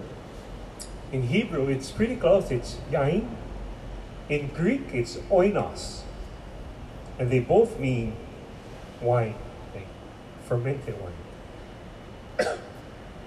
So wine plays a role in the beginning of Yeshua's ministry and at the end of his ministry. In Matthew, he said, But I say to you, I will not drink of this fruit of the vine from now or until the day when I drink it new with you in my Father's kingdom. So for now, as people come to know Jesus, they accept him as Lord and Savior. The next thing that we as Christians wait for is the rapture. So when we believe on Jesus, and as you look at the feast of Israel, the Feast of Trumpets will call up the bride of Christ to heaven. Then all hell will break loose on earth, kind of like in Seattle. but we will be getting married to the Lord in heaven. After the great tribulation, when all Israel shall be saved, the brand new messianic kingdom will be set up on earth. And what will begin the messianic kingdom is a seven day feast that we all, as believers, New and Old Testament, will partake in this feast.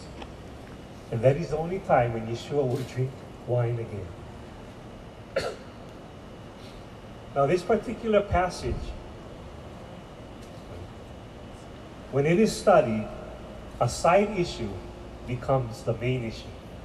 So they usually say, did Jesus transform the water into actual wine? actual fermented alcoholic wine or into grape juice, non alcoholic wine.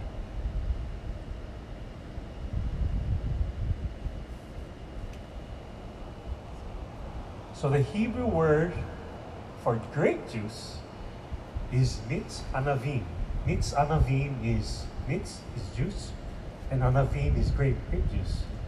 In Greek is gleukos and mustos. And both of these words mean grape juice.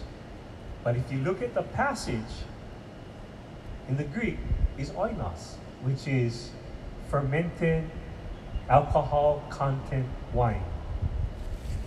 So throughout the passage, the Greek word translated wine is used over and over. If you look in um, uh, Strong's Concordance, it expands that meaning to aged or vintage wine. So it was wine that was really had alcoholic alcohol content. And this actually supports the exclamation of the overseer or the, the MC saying, Man, this is the best wine I've ever tasted. Uh, God made it himself, so I'm sure it's going to be the best wine. So the Greek word for wine that Jesus created was oinos, the same word for the wine of the wedding feast that ran out, the same wine was oinos. The Greek word for that same type of wine that Jesus has created is also found in Ephesians 5:18. Ephesians 5:18, what does it say? Do not get drunk on wine. Yeah. Do not get drunk on wine, but be filled with the Holy Spirit. What does that mean?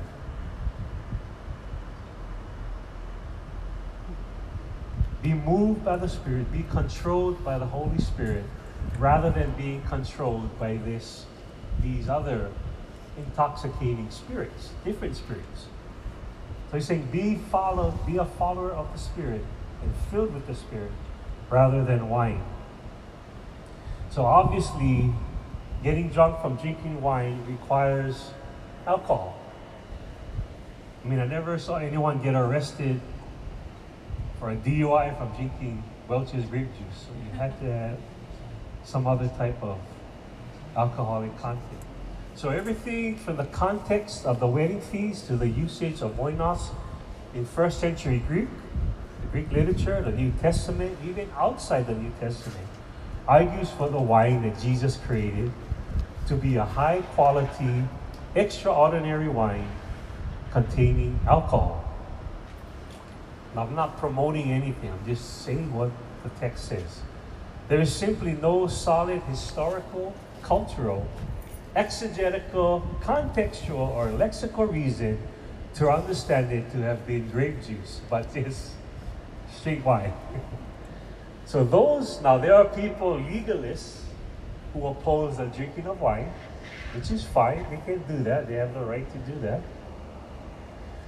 So, in any quantity, you cannot drink any wine. And they argue that Jesus would have turned the water, would not have turned this water into wine.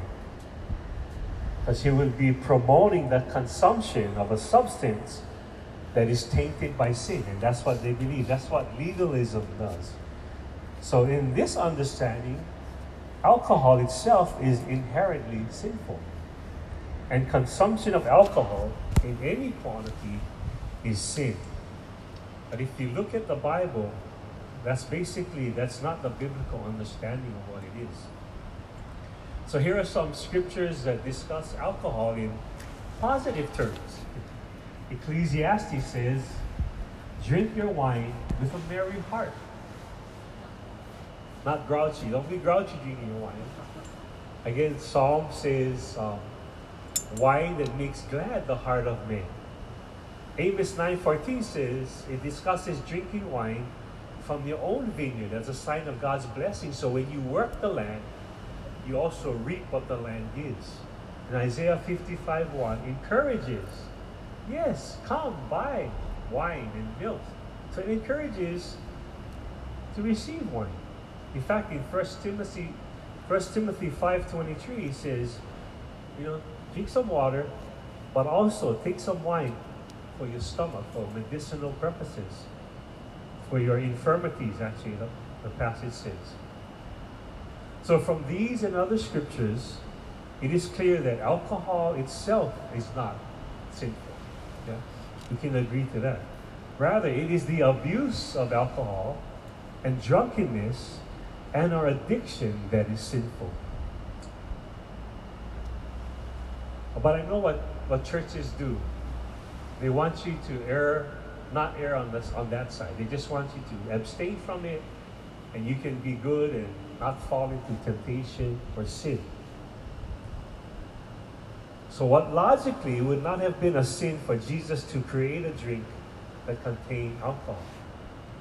Okay, it's, it's not a sin. Another thing is related argument is that by creating alcoholic wine, again, Jesus would be promoting drunkenness. So you remember when Jesus um, fed the 5,000 and he got plenty of bread and fishes and loaves and fishes and he made so much extra. He went far beyond what the people needed. Was this, was he promoting gluttony? No, he wasn't. He just wanted to feed the people. Like, I want to feed them, and hey, he's, he's God. He can create. He always gives uh, an extra portion, a measured portion. So is he promoting gluttony? Of course not. So to abstain from drinking wine because it causes you sin would be like saying, don't eat food because you have the potential, even the propensity to sin and commit the sin of gluttony. So either way you look at it, if you're going abstain from one, you abstain from everything. So no eat and no drinking. And that's what legalism does. It it stops you from doing all these things. The Bible never teaches abstaining, but it does teach moderation. Yeah, moderation in everything. I gotta be moderate on my eating too, you know what I mean? Otherwise, nothing. I don't have a problem with, you know, drinking too. I mean, I don't enjoy it, but probably in the kingdom, I probably would enjoy the wine made by Yeshua. So creating a substance that can be abu- abused does not make one responsible when another person foolishly chooses to abuse it. So Yeshua creating this wine was in no sense encouraging drunkenness.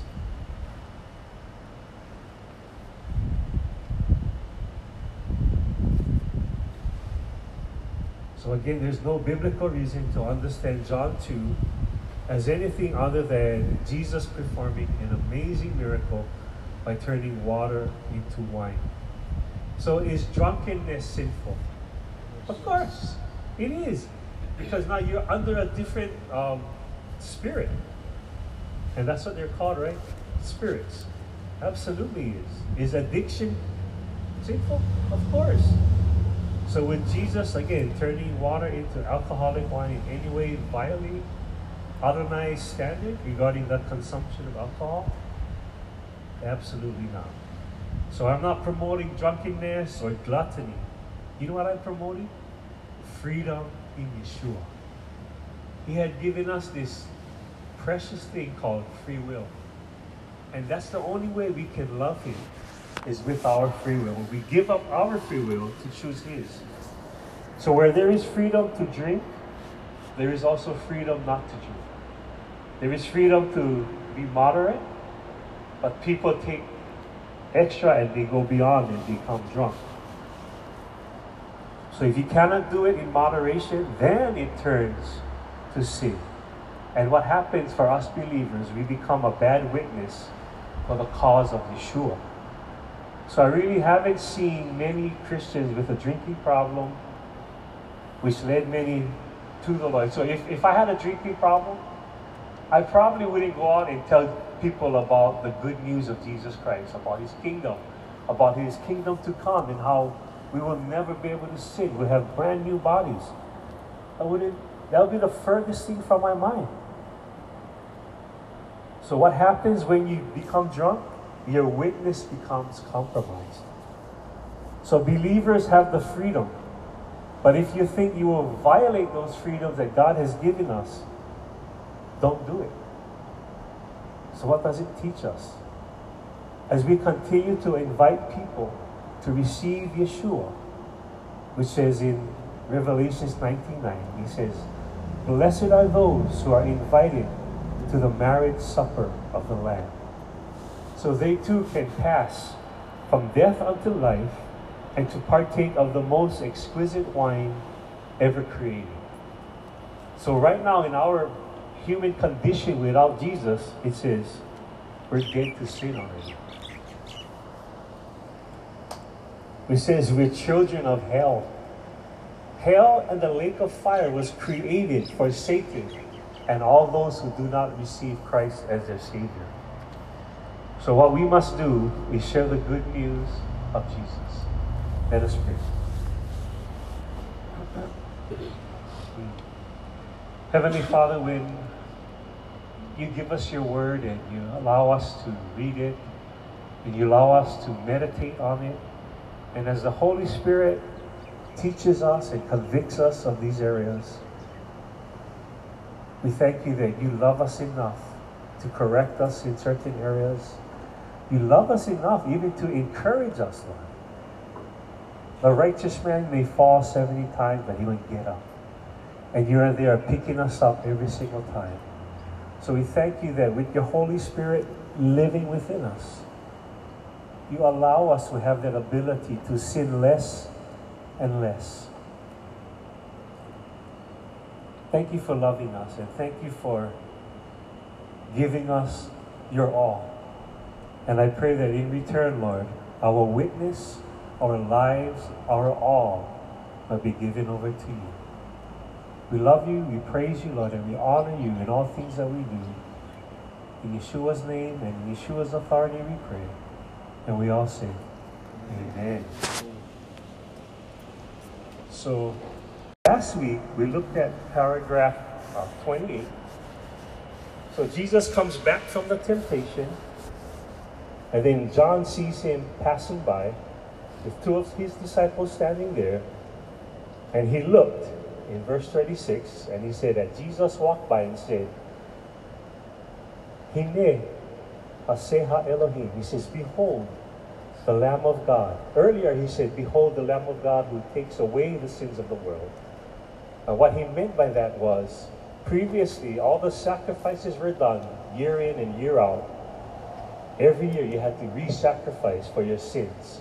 But this particular Passover lamb will be the one who would take away the sins, and you wouldn't have to go to sacrifice the animals anymore. So from that point on, no more sacrifices. That's why today, his sacrifice is good enough if you just say, Jesus, forgive me of my sins. I believe that you died and buried and rose again. If you pray that prayer, he freely will accept you, forgive you, and receive you as his own. So he's back from the temptation, and then verse 37 says, The two disciples heard him and they followed him. So they followed him around. Once John pointed that he was the Messiah, these two disciples, which we find out would be John and Andrew, would follow him. At some point, it says in 38, Jesus, Yeshua, he turned around and saw them following him, said, What are you looking for? And they said to him, Rabbi, which means teacher, where do you live? And he said to them, Come and see. So they came and saw where he was staying, and they stayed with him that day, for it was, for it was, for it was the tenth hour. So what this is in Jewish, um, if you was a Jewish man wanted to learn about scriptures about Torah, you would follow a rabbi around. You don't want too close, where he'd get irritated, or you wouldn't want to be too far where he wouldn't notice you. But you would be just at a certain uh, length away, and at some point, it could be hours, it could be days, it could be weeks. And he would turn around and ask, What are you looking for? And then they would say, Where are you staying? And he would reply either, Get out of here, I don't know you, which means he rejected you, or he would say, Come and follow me. So this is what happened here. So we saw this was we, we went through this last week. And this is the Jewish style where they would follow this rabbi around and, uh, and until he turns around and says, What do you want? He could either reject them or accept them. But he had accepted them at this point, and this was about four o'clock in the afternoon. So this had to only have been hours that they had been following Yeshua. Could have been immediately, but it was at least hours.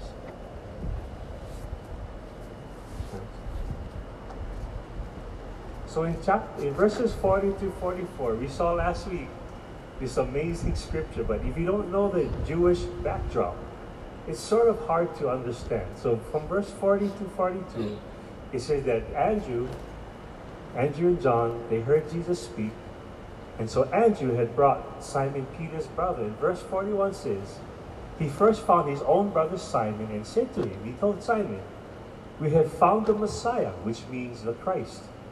And verse 42 goes on and said that he brought him to Yeshua, and Yeshua looked at him and said, You are Simon, the son of Yohanan. You shall be called Cephas, which means Petros. So he has three different names here. His Hebrew name before was Shimon, but Yeshua had changed his name to Kepha, which is uh, Aramaic name, and the Greek name is Petros, Peter, which means a little pebble, a little stone in the river. This would be the setup for later on in Caesarea Philippi, when Yeshua would say that upon this rock will my church be built. And it wouldn't be on Peter himself, but it would be on Peter's confession.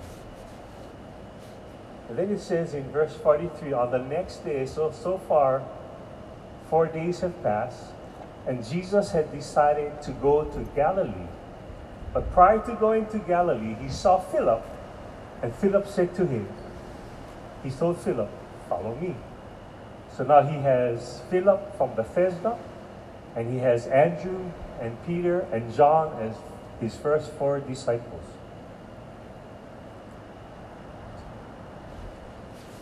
Now this is a, I just wanted to reiterate what we did last year because if you don't know the Jewish perspective, it's a little harder to understand what went on here.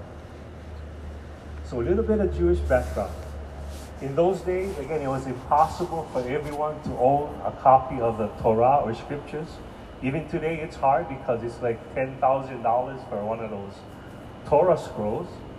So what they would do is go to the synagogue, and as the person read the, the, the, the Torah, the Torah portion, they would have to memorize it. And they'd have to uh, meditate on it and memorize it. So they would meditate on that passage that they had just memorized. They had to memorize it over and over to the next uh, service. And what the rabbis taught was the best place to receive from the Lord and to meditate was under the fig tree. So, with these um, backgrounds um, in mind, this is what occurred at this place. In verse 45, it says that Philip found Nathanael and said to him, We found him of whom Moshe in the Torah and also the prophets wrote, Jesus of Nazareth, the son of Joseph.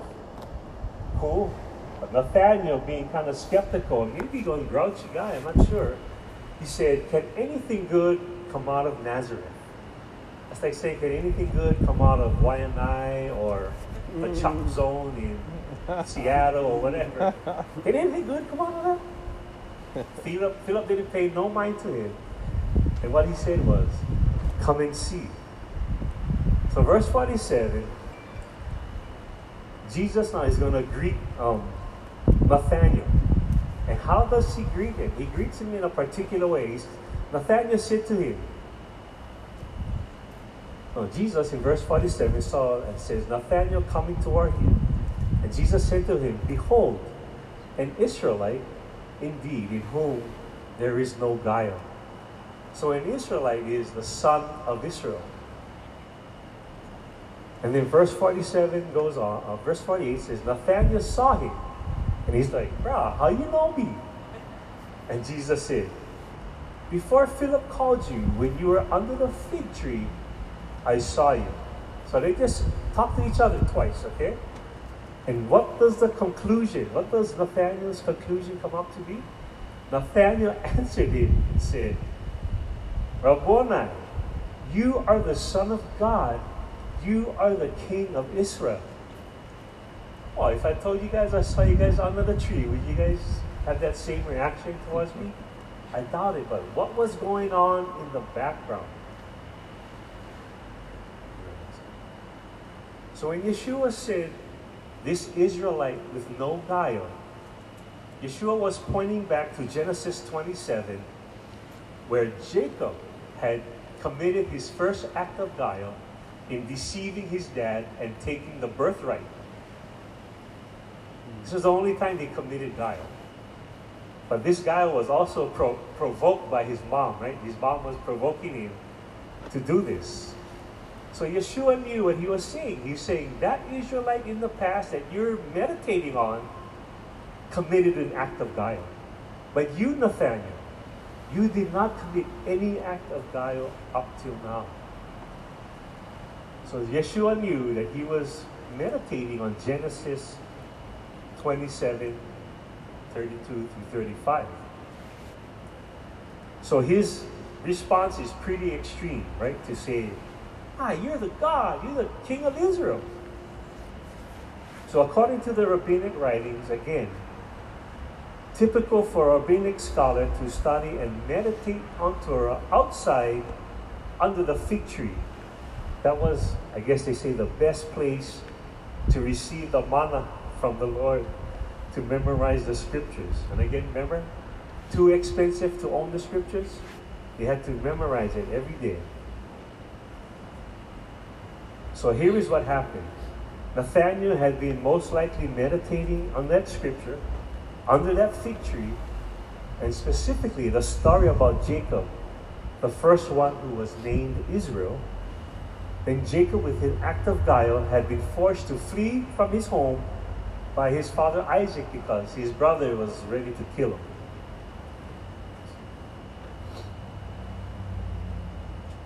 So in verse 50, Jesus tells Nathanael, Because I said to you, I saw you under the fig tree, do you believe?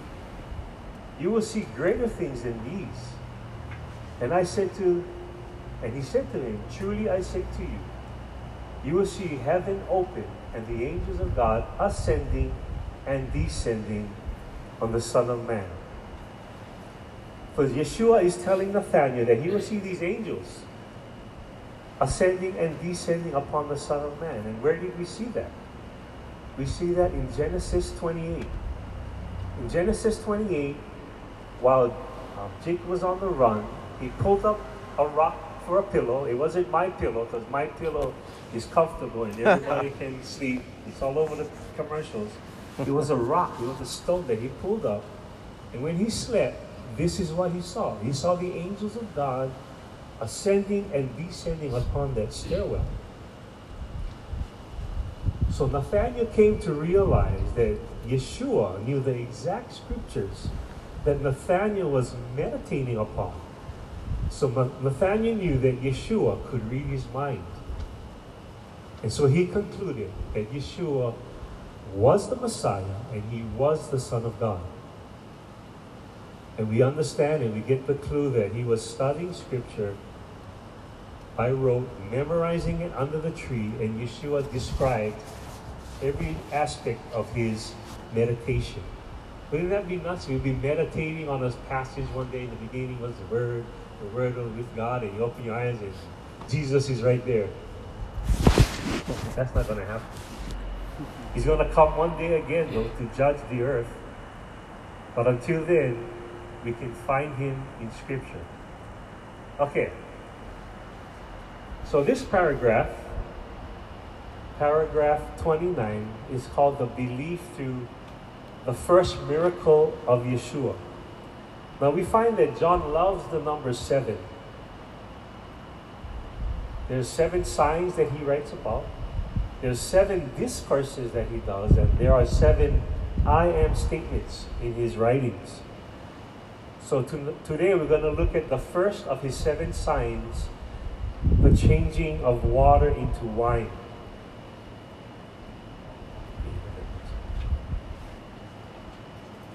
So in paragraph um, 29, verse 1, it says,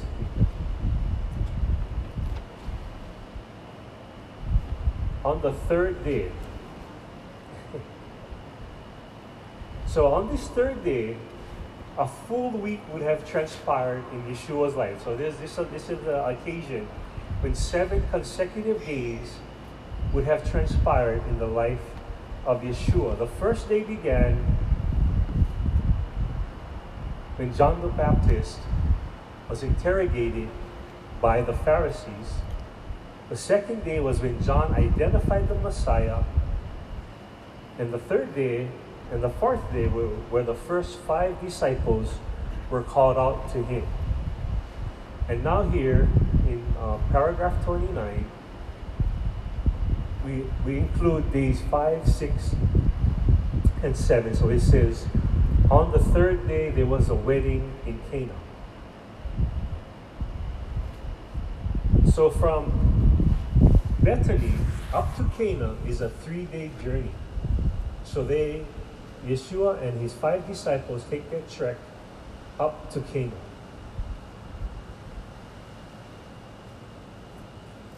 So it says on the third day, there was a wedding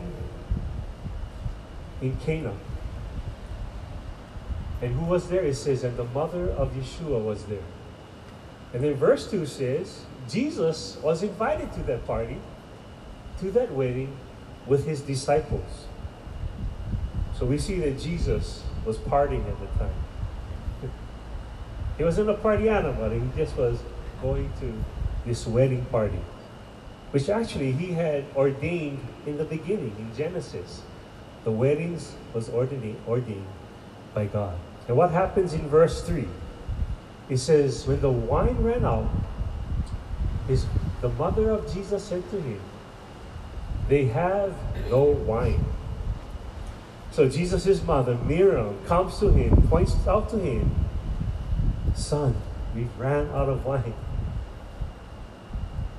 In the Jewish eyes, this is a disaster for a wedding feast because wine is the main thing. I think even for the Greek the Greek weddings, wine is you need that. And now these um, these wedding feasts would last for seven days. So at a Jewish wedding feast, I mean, that's a bummer, right? So he goes on and she asks his son, the worst thing has happened. We've run out of wine. What is the worst thing that could happen at a Hawaiian luau? You run out of food. Forget the wine. You run out of food. That's shame, man. I mean, that's heartbreak a tuna party. Whatever you do at one eh, Hawaiian luau, you make a luau, don't run out of food, man. Always make take home plates. Always got to do that. So at the wedding feast, the best wines would be served first, and then as everybody gets a little tipsy, they don't care what kind of wine they drink after, and they bring out the, the lesser wine. Not so Jesus responds to his mother, and Jesus said to her, Woman, what does this have to do? What does this have to do with me?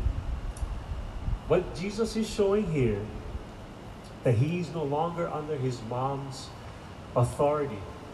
So he addresses her and that problem at the party not from a child-parent relation, but on the base which is based on obedience, which our kids until they come 18, they have to, the Bible says, obey your parents. But now they have a different relationship. It's an adult child parent relationship where you do things for your parents to respect them and to honor them. So he is honoring his mother's um, askings. And he goes on and says, Mine hour is not yet come. When Yeshua always says this throughout scriptures, it normally refers to his death. But in this context only, it refers to the beginning of his public ministry. He wasn't to go public here in little old Cana. He's supposed to go public down in Jerusalem in the midst of all the, the doctors of the law. So, verse 5, what does mom say? His mother said to the servants, Do whatever he tells you. I mean, growing up with Jesus as your son, I mean, he never sinned, right? So he must have done some incredible things. But he never did sin, so he said, Listen to my son, he'll take care of it. So, verse 6, he says, Now there are six stone water jars there for the Jewish rites of purification. So, if you're unclean, you would, uh, your hands, for the hand washing, you have to wash your hands. And this is what the water was for. And he says, each holding 20 to 30 gallons, so pretty big pots. And Jesus had said to his servants in verse 7, Fill the jars with water. And they filled them up to the brim.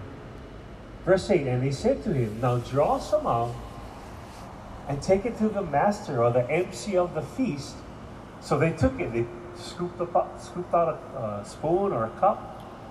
And when the master of the feast tasted the water, now become wine, and did not know where it came from, and it says in parentheses, parentheses though the servants who had drawn the water knew, the master of the feast called the bridegroom, like, Yo, bridegroom, come over here. In verse 10 he says, and said to him, Everyone serves the good wine first, and when people have drunk freely, then the poor wine. But you kept the good wine until now. So these water pots were filled with water, and what happened was an amazing little miracle. They're actually altering the molecular com- composition of the water and changing it into grape juice. No, it wasn't grape juice. It was 100% wine. The best wine this world has ever tasted, probably. Probably in the kingdom, when we go to see God in heaven and we enter into the messianic kingdom, He says that we can drink wine with Him because that's where He will partake again. The best wine ever. Now, regarding the passage, he says, and wine that makes glad the heart of man. So when you drink wine and you find joy and happiness and relaxation, nobody ever had that from drinking grape juice, yeah? But wine. The wine you have that. So in verse uh, 11, it states that this is, it says right there, the first of his signs. This is the first sign that he did in public. You remember he had that other, he was tempted to change the stones into bread, but he resisted that. so there are many stories in the Apocrypha, in the New Testament, that claim that Yeshua did other miracles prior to this. This water is still water. Go back, try again.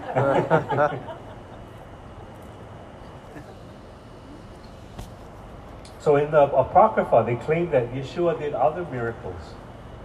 But according to this, this is the first of his miracles. What were the results? Well, what were the reasons for this first miracle? The first reason was he manifested his glory. He had the power to create, and he was showing his disciples, I have this ability. And two, it says his disciples believed in him. So they had confirmation that not only he could do the miracles, but he did it in front of them for their benefit.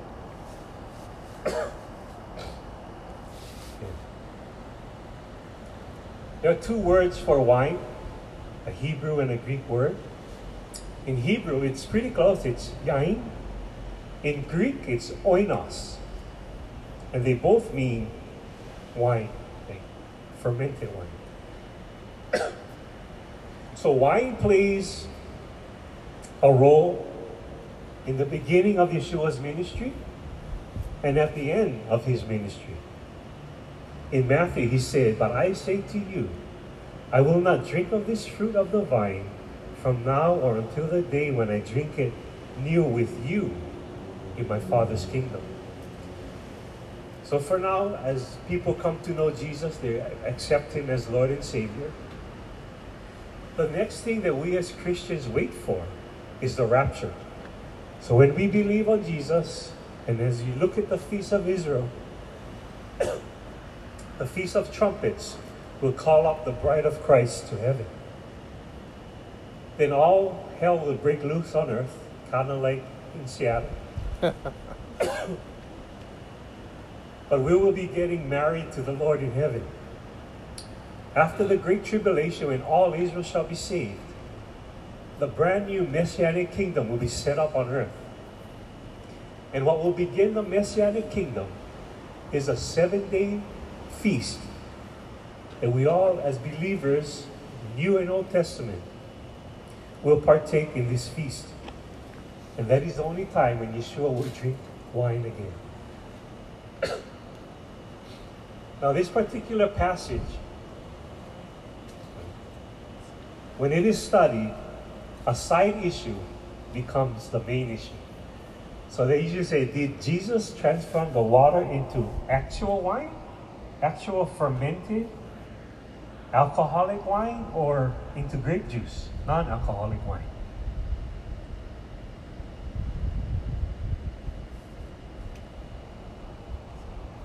So the Hebrew word for grape juice is mitz anavim. Mitz anavim is mitz is juice, and anavim is grape, grape juice. In Greek is gleukos and mustos. And both of these words mean grape juice. But if you look at the passage in the Greek is oinos, which is fermented alcohol content wine. So throughout the passage, the Greek word translated wine is used over and over. But if you look in um, uh, Strong's Concordance, it expands that meaning to aged or vintage wine. So it was wine that was really had alcoholic alcohol content. And this actually supports the exclamation of the overseer or the, the MC saying, Man, this is the best wine I've ever tasted. Uh, God made it himself, so I'm sure it's going to be the best wine. So the Greek word for wine that Jesus created was oinos, the same word for the wine of the wedding feast that ran out, the same wine was oinos. The Greek word for that same type of wine that Jesus has created is also found in Ephesians 5.18. Ephesians 5.18, what does it say? Do not get drunk on wine, do not get drunk on wine, but be filled with the Holy Spirit. What does that mean?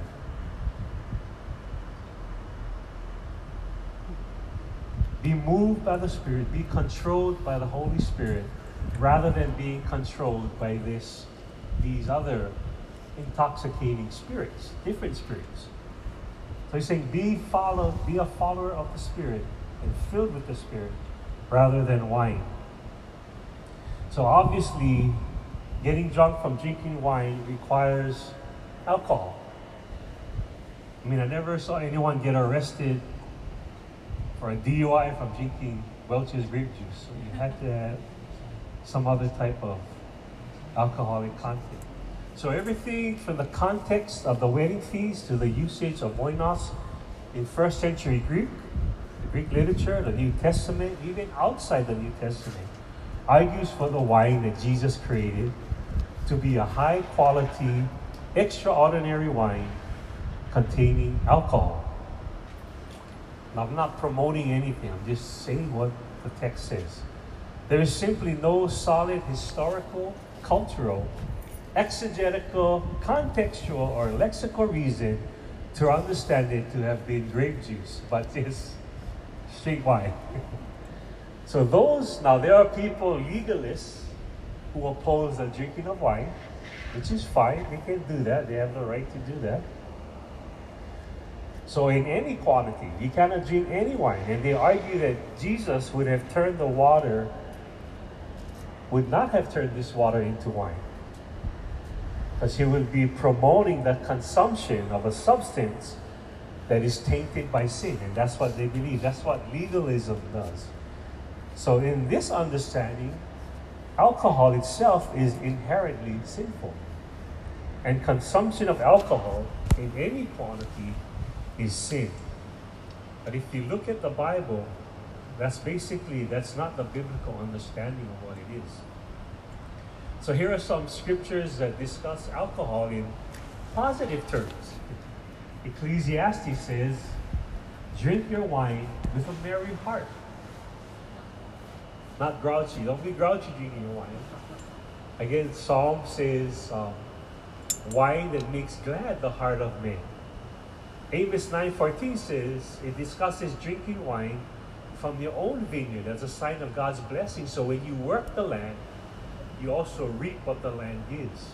And Isaiah 55.1 encourages, yes, come buy wine and milk. So it encourages to receive wine. In fact, in 1 Timothy, 1 Timothy 5.23, it says, you know, drink some water, but also take some wine for your stomach, for medicinal purposes, for your infirmities, actually, the, the passage says. So, from these and other scriptures, it is clear that alcohol itself is not sinful. We can agree to that. Rather, it is the abuse of alcohol and drunkenness and our addiction that is sinful.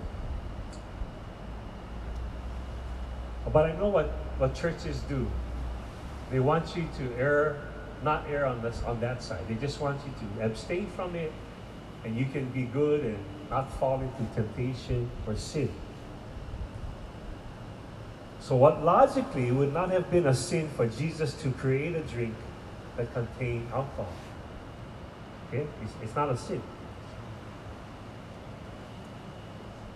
Another thing is related argument is that by creating alcoholic wine, again, Jesus would be promoting drunkenness. So you remember when Jesus um, fed the 5,000 and he got plenty of bread and fishes and loaves and fishes and he made so much extra. He went far beyond what the people needed. Was this, was he promoting gluttony? No, he was. He just wanted to feed the people. Like, I want to feed them, and hey, he's, he's God. He can create. He always gives uh, an extra portion, a measured portion. So is he promoting gluttony? Of course not. So to abstain from drinking wine because it causes you sin would be like saying, don't eat food because you have the potential or even the propensity to sin and commit the sin of gluttony. So either way you look at it, if you're going abstain from one, you abstain from everything. So no eat and no drinking. And that's what legalism does. It, it stops you from doing all these things. The Bible never teaches abstaining, but it does teach moderation. Yeah, moderation in everything.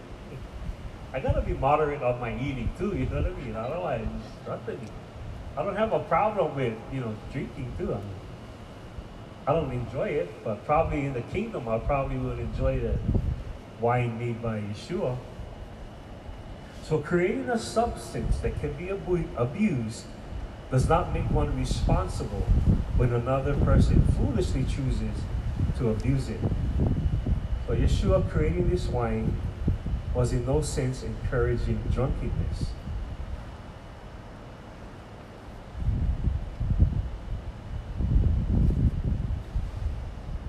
So again, there's no biblical reason to understand John 2 as anything other than Jesus performing an amazing miracle by turning water into wine. So is drunkenness sinful? Of course, it is. Because now you're under a different um, spirit. And that's what they're called, right? Spirits. Absolutely is. Is addiction sinful? Of course. So with Jesus, again, turning water into alcoholic wine in any way violate Adonai's standard regarding the consumption of alcohol? Absolutely not.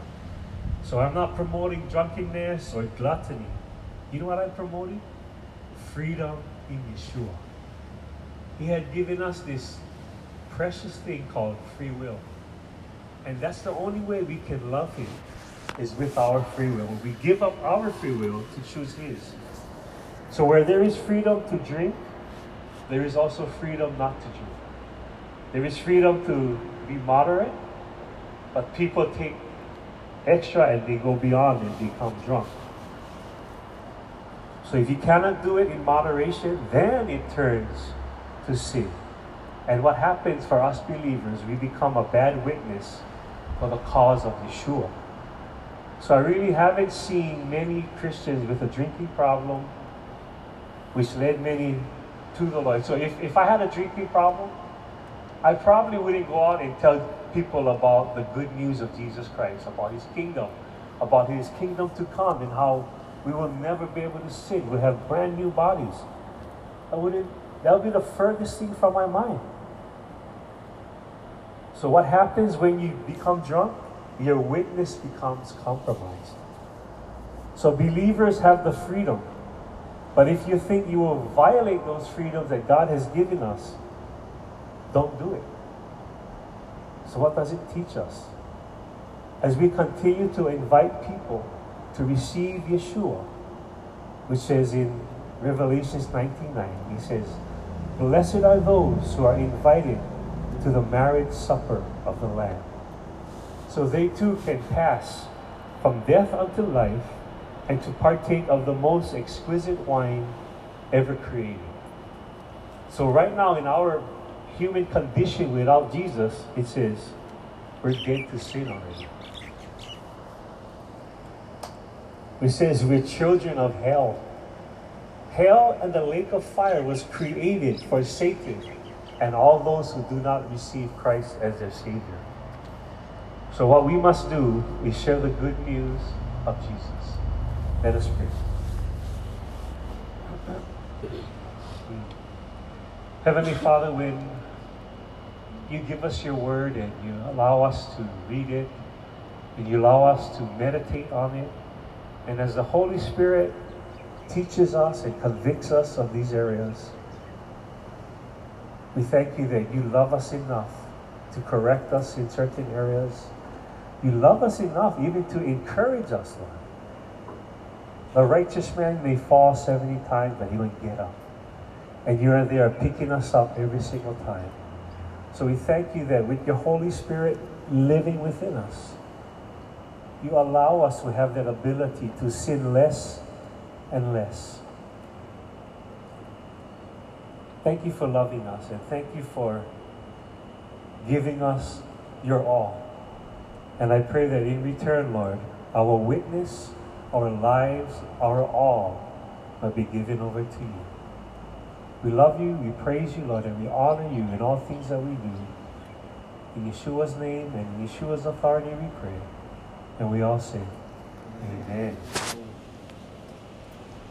So,